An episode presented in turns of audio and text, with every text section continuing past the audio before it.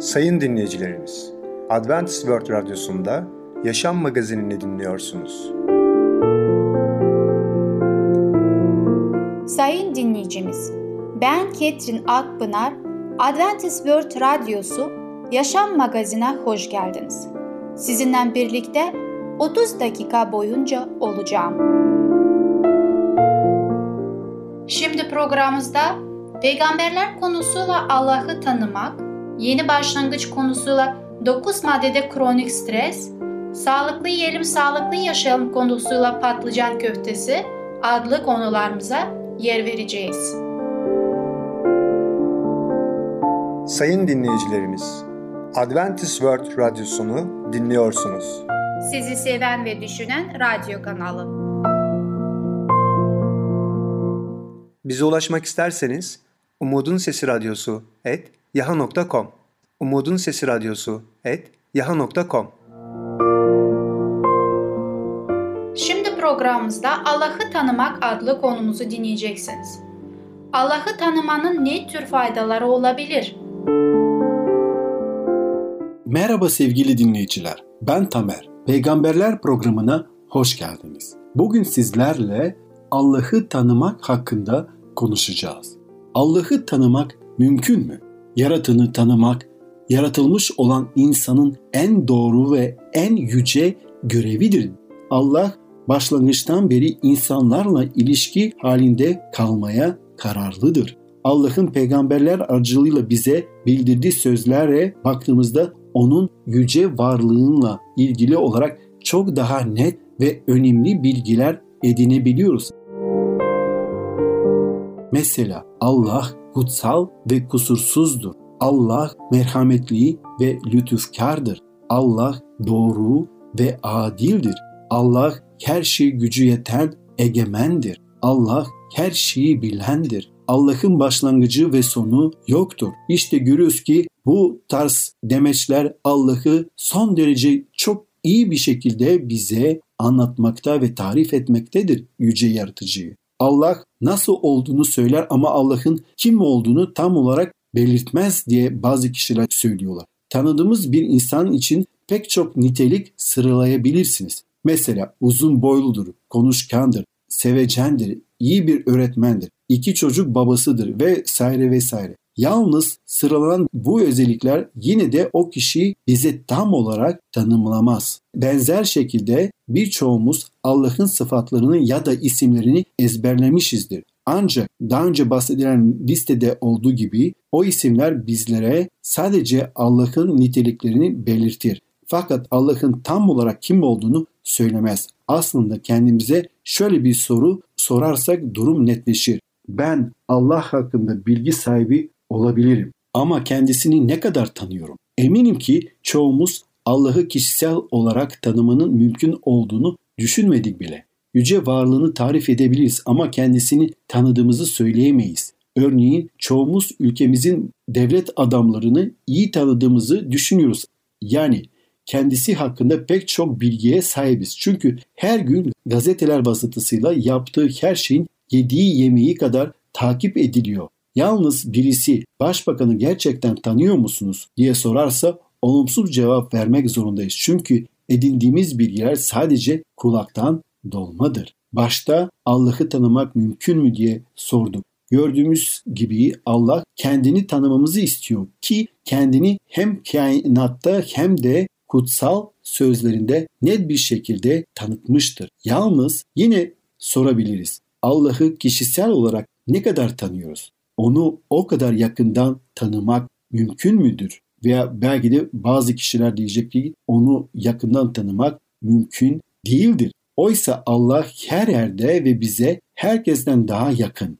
Aslında canımızın en derin arzusu da tam olarak budur. Allah'ı daha yakından tanımak işte bu mümkündür. Çünkü Allah bunu kendi istedi. Peki Allah hakkında pek çok bilgiye sahibiz ama özünü nasıl tanıyabiliriz? Allah'ın nasıl bir varlık olduğunu az çok biliyoruz ama tam olarak kimdir? Hamdolsun ki yine de bu konuda Allah özünü açmıştır. Allah onu şahsiyetini tanımamız için ve kim olduğu tam olarak bilmemiz için kutsal kitapta anlatmıştır ve bize açıklamıştır.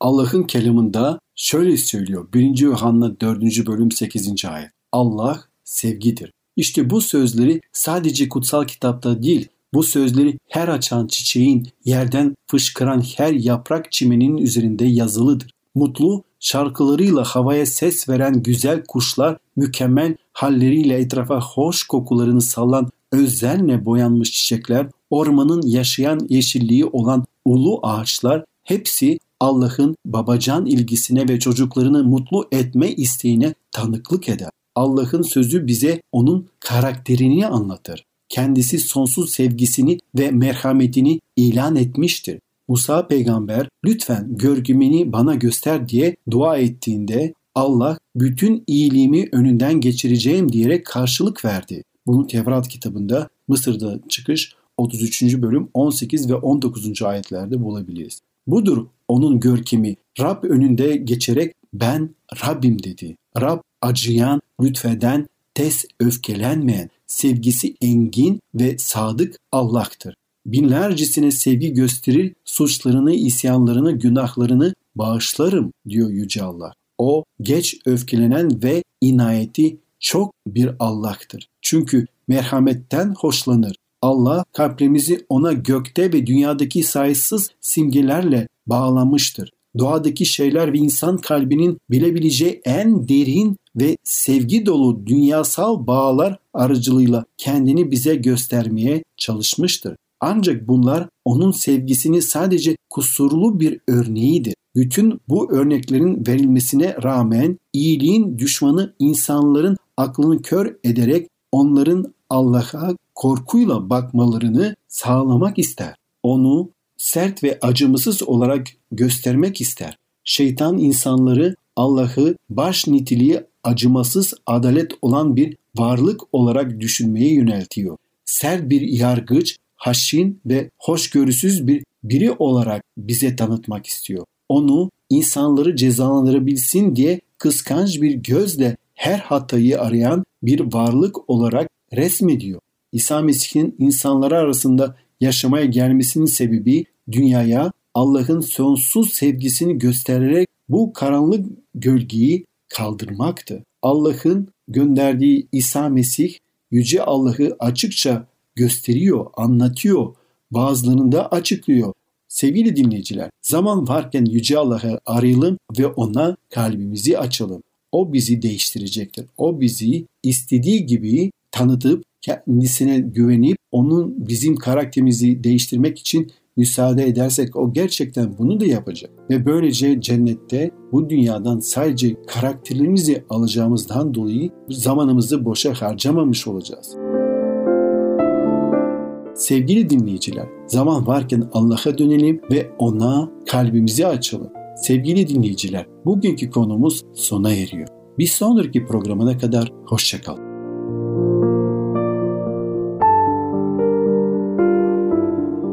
Sevgili dinleyicimiz, Allah'ı tanımak adlı konumuzu dinlediniz.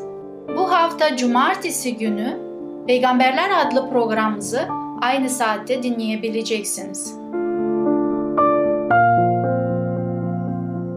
Sayın dinleyicilerimiz, Adventist World Radyosunu dinliyorsunuz. Sizi seven ve düşünen radyo kanalı.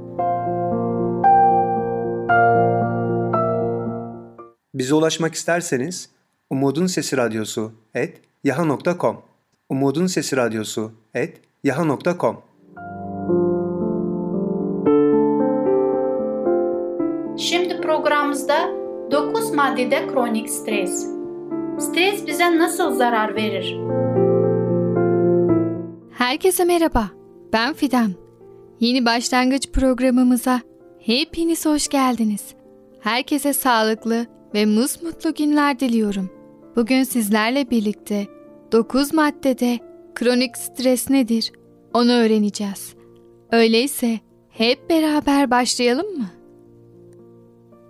9 maddede kronik stres size ne yapar? 1.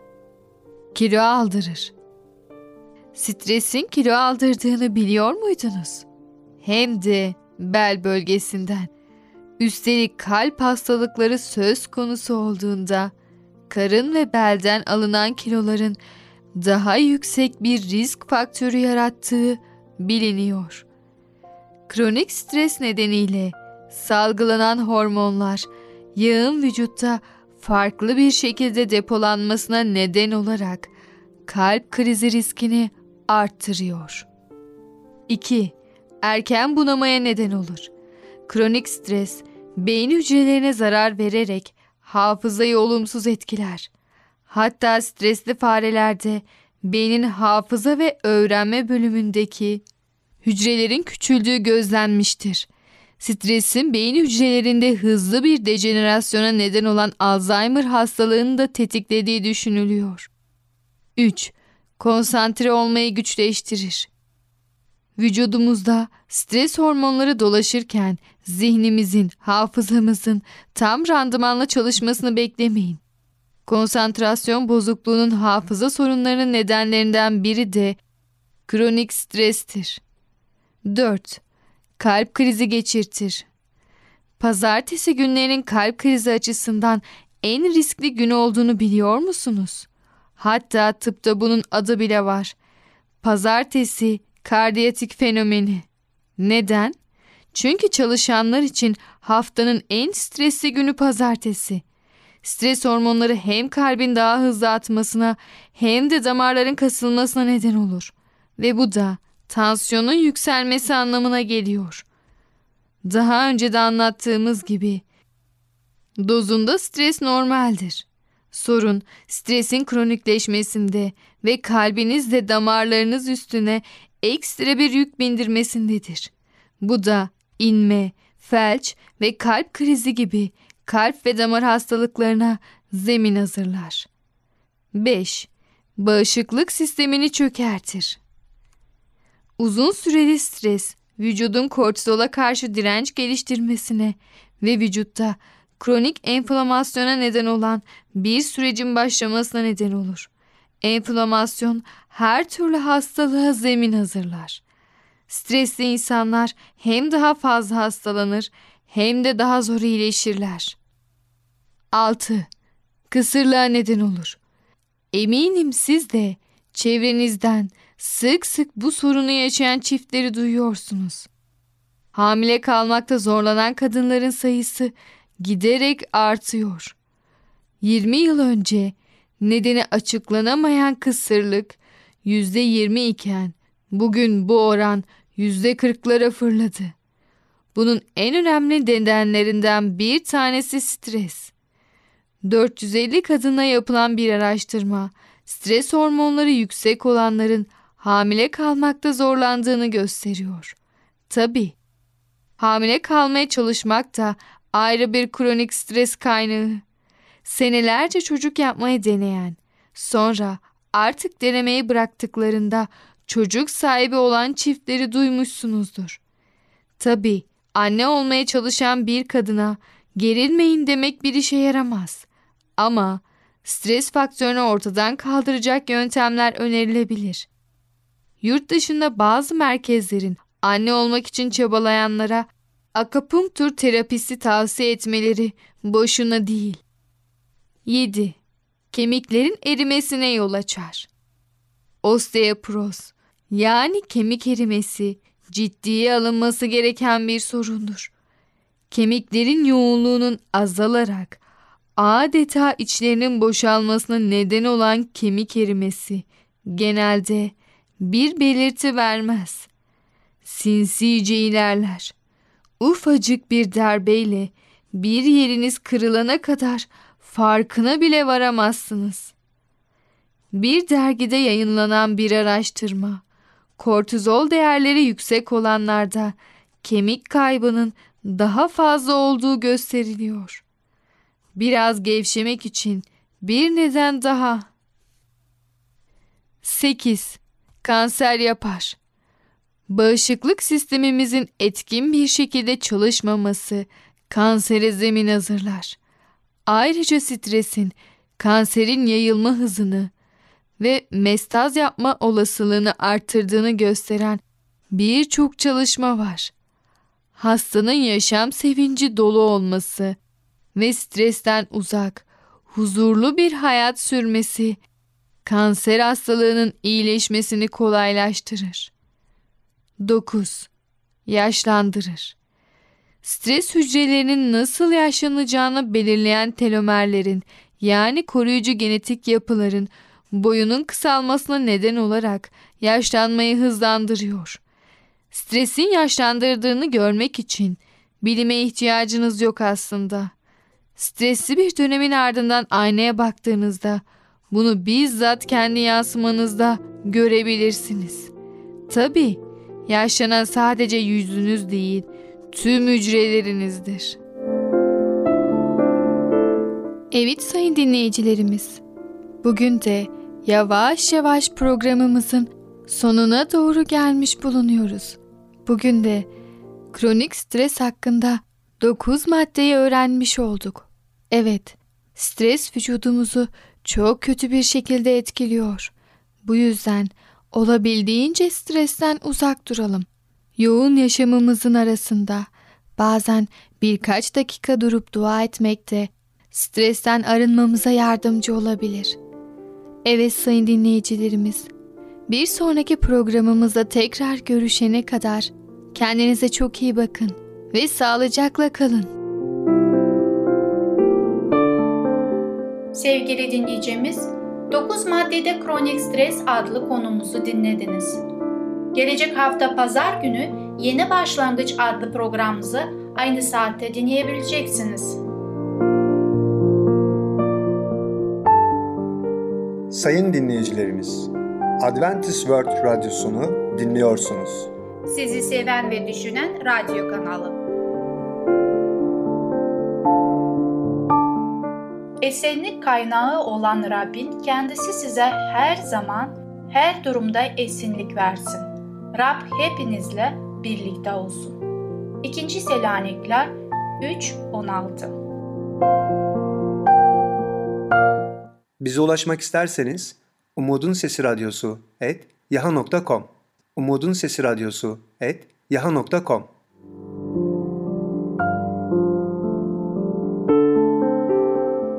Şimdi programımızda patlıcan köftesi adlı konumuzu dinleyeceksiniz. Maydanozun faydaları ve değerleri nedir? Merhaba sevgili dinleyicimiz. Sağlıklı Yiyelim Sağlıklı Yaşayalım adlı programıma hoş geldiniz. Ben Ketin. Bugün sizlerle mutfakta zaman geçirmekten çok mutluyum. Sizinle paylaşmak istediğim yeni bir tarifi patlıcan köftesi. Bugün menümde Duyduğunuza göre tekrar köfte ile ilgili bir menüm olacaktır. Aslında size burada şunu söylemeye çalışıyorum. Gerçekten sadece etten değil, çeşit sebzelerden köfteleri yapabiliriz. En önemlisi şudur. Sebzeler fayda açısından etten çok faydalıdır. Olsun kendimiz için, olsun çocuklarımız için. Her zamanki gibi ilk önce sizinle gerekli olan malzemelere bir bakalım. Peki neye ihtiyacımız var? Patlıcan köftesi için 1 kilo patlıcana ihtiyacımız olacak. 1 demet maydanoza ihtiyacımız olacak. 2 çay bardağı rendelemiş kaşar peynire ihtiyacımız olacak. 3 çay bardağı una, 1 su bardağı süt, ben sütün yerine soya sütü kullanıyorum ve size de aynı şekilde tavsiye ediyorum çünkü daha sağlıklı. Evinizde bulunmuyorsa normal sütü de kullanabilirsiniz. 1 çay bardağı ayçiçek yağı, 2 yumurta, 1 limon suyu ve tuz zevkinize göre. Şu anda size sıraladığım bütün malzemeler onları daha önce hazırladığım için önümde görüyorum ve sizin için tekrar çabucak bir sıralama yapacağım. 1 kilo patlıcana ihtiyacımız var. 1 demet maydanoza ihtiyacımız var. 2 çay bardağı rendelenmiş kaşar peynire, 3 çay bardağı un, 1 su bardağı süt veya soya sütü, 1 çay bardağı sıvı yağ, 2 yumurta, 1 limon suyu ve tuz. Bütün malzemeleri tekrarladıktan sonra artık gönül rahatlığıyla patlıcan köftesi hazırlanışa geçebiliriz. İlk önce patlıcanları közleyeceğim. Ondan sonra kabuklarını onların soyuyorum, doğruyorum ve limonlu ve tuzlu suda bekletmiş oluyorum. Patlıcanlarla işimi bitirdikten sonra maydanozu çok güzel yıkıyorum ve ince ince doğramanızı tavsiye ediyorum. Tavamıza yarım çay bardağı likit yağımızı koyduktan sonra üzerine 2 çay bardağı unu ilave edin ve sürekli karıştırarak hafif renk alana kadar pişirin. Soya sütünü azar azar ekleyip karıştırmaya devam edin. Bir taşım kaynadıktan sonra ocaktan indirelim. Soğunca kaşar peynirleri, iki yumurtayı, maydanozu ve tuzu ekliyorum ve karıştırıyorum onları. Patlıcanları süzüp bütün olarak beşamel sosun içine ilave ediyorum. İyice yoğuruyorum, macun haline getiriyorum. Sonra buzdolabında 2 saate kadar bekletiyorum. Karışım yeterince katılaşınca buzdolabından çıkartıyorum. Küçük parçalar koparıp parmak uzunluğunda yası köfteler hazırlıyorum. Geri kalan unumuzu düz bir tabağa alıyorum. Kalan yumurtamızı bir kasede çırpıyorum ve geri kalan yağımızı da tavaya koyup ısınmasını sağlıyorum. Hazırladığımız patlıcan köfteleri önce una sonra yumurtaya bulayıp iki tarafını kızartıyorum. Köftelerimin iki tarafını kızarttıktan sonra kağıt havlu üzerine koyup fazla yağını çektiriyorum. Hemen sıcak haliyle servis yapabilirsiniz. Sevgili dinleyicimiz, her zaman yaptığım gibi bugün de aynı programda yapmaya devam edeceğim. Sizinle birlikte maydanozun faydalarına ve değerlerine bakmaya kararlıyım. Maydanozu yemeklere katılabildiği gibi çiğ olarak da salata içinde de tüketebileceğimiz maydanozun öyle faydaları var ki onları öğrendiğimizde bu bitkiyi mutfağımızdan bir daha eksik etmeyeceksiniz. Maydanozu her yönüyle incelemeye kalori değerinden başlayacağım. Pazardan aldığımız bir demet maydanoz ortalama 60 gram ağırlığındadır ve sadece 22 kalori içermektedir. Bir demet maydanozda 1.8 gram protein içermektedir, yarım gram yağ içermektedir ve 1 gram şeker bulunuyor. Maydanozun besin değerlerine baktığımız zaman bir demet maydanozda 80 mg C vitamin var. Yani yetişkin bir insanın ortalama günlük ihtiyacını hepsini karşılıyor. Tabii ki her gün bir demet maydanoz yemezsiniz ama yine de maydanoz C vitamin konusunda önemli bir destek vermektedir. Bir demet maydanozda ayrıca A vitamini ihtiyacınızı üçte birini, folik asit ihtiyacınızı ise yaklaşık üçte birini karşılıyor. Maydanoz en çok K vitamini açısından zengindir. Bir demette yaklaşık 1 mikrogram K vitamini var ki bu bir günlük almanız gereken miktarın 8-10 katı kadar. Bir başka deyişiyle birkaç yudum maydanoz K vitamini almak için yeterlidir. K vitamini kanın pıhtılaşmasını sağlıyor ve eksikliği kanamaların durmasına zorlaştırabiliyor. K vitamin ayrıca kemiklere de faydalıdır. Maydanozda her mineralden az miktarda var ama kayda diğer miktarda olan sadece demir mineralidir. 60 gramlık bir demette neredeyse 4 miligram demir içermektedir. Bu bir erkeği için günlük gereken demir miktarı yarısını almak demektir. Kadına gerektiği ise yaklaşık beşte birini gerektiğini sağlamaktadır. Ancak bitkilerdeki demir o kadar iyi emilemediği için maydanozu yemek tek başına yeterli değildir. Maydanoz bitkisi şişkinlik, hazımsızlık ve adet bozukluklarında tedavi etmek için antik Yunan'da tıbbi olarak kullanılmıştır. Maydanozun düzenli tüketimi kan basıncını düşürmek için faydalıdır ve yüksek tansiyon bağlı olabilecek hastalıkların riskini de azaltır. Kalp damar sağlığına iyi gelen folat içerir. Folat homosisteini yüksek düzeylerde kan damarlarına zarar verebilen tehlikeli bir molekül. Zararsız moleküller haline dönüştürerek felç ve kalp krizi riskini azaltmak için yararlıdır. Sevgili dinleyeceğimiz, maydanozun bütün faydalarını burada ben söyleyemedim. Ama şunu temin edebilirim. Maydanoz çok faydalı bir bitki. Bundan dolayı menünüzde onu daima eksik etmemeye çalışın. Beni bugün dinlediğiniz için teşekkürler. Bugünkü programım sona eriyor. Bir sonraki programa kadar sizlerle tekrar görüşmek dileğiyle. Hoşçakalın. Sevgili dinleyicimiz, Patlıcan Köftesi adlı konumuzu dinlediniz. Gelecek hafta pazar günü Sağlıklı Yiyelim Sağlıklı Yaşayalım adlı programımızı aynı saate dinleyebileceksiniz. Sayın dinleyicilerimiz, Adventist World Radyosunu dinliyorsunuz. Sizi seven ve düşünen radyo kanalı. Bize ulaşmak isterseniz Umutun Sesi Radyosu et yaha.com Umutun Sesi Radyosu et yaha.com Sevgili dinleyicimiz, gelecek programımızda ele alacağımız konular affetmek, karakter değişiklikleri, anne ve çocuk hakkında. Bugünkü programımız sona erdi. Bizi dinlediğiniz için teşekkürler. Bir sonraki programa kadar görüşmek dileğiyle. Hoşçakalın.